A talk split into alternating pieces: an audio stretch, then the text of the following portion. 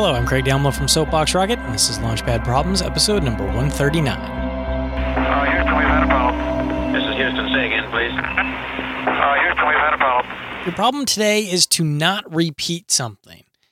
So, how do you stop yourself from repeating something and and choose what it is you want it to be? Is it a bad habit? Is it uh, a, a good habit? How would you stop yourself from doing a good habit? Just discuss in a general sense how you stop yourself from repeating something in any meaningful way.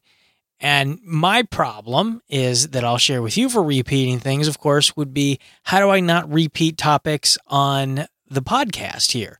Uh, I don't believe I've done this topic, but I'm on episode 139. How do I make sure when I come up with an idea that I haven't already done that idea?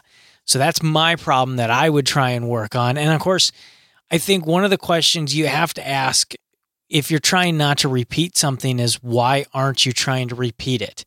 You know, for me, it's because I want to produce original content, not just rehashing what I've already done. So why is it for you that you would not want to? And that and that would be valid even if you have a good habit. Say you wanted to stop uh, doing a good habit.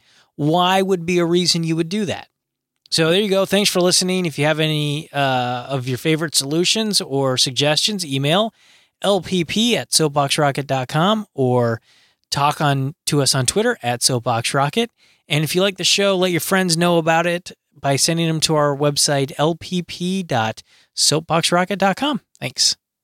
Okay, we checked all four systems, and uh, you were go on modulation, all four, and keying was a go. Roger, you're loud and clear here also.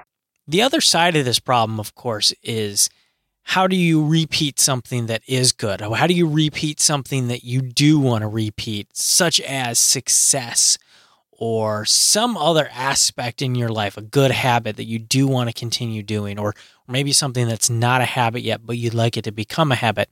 How do you repeat the good?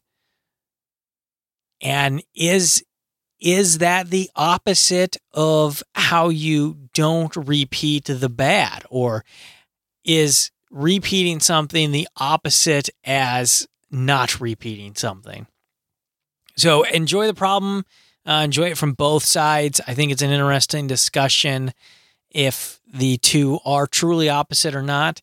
Uh, as a reminder you can talk on uh, with us on twitter at soapbox rocket or you can do it via email lpp at soapboxrocket.com. Thanks.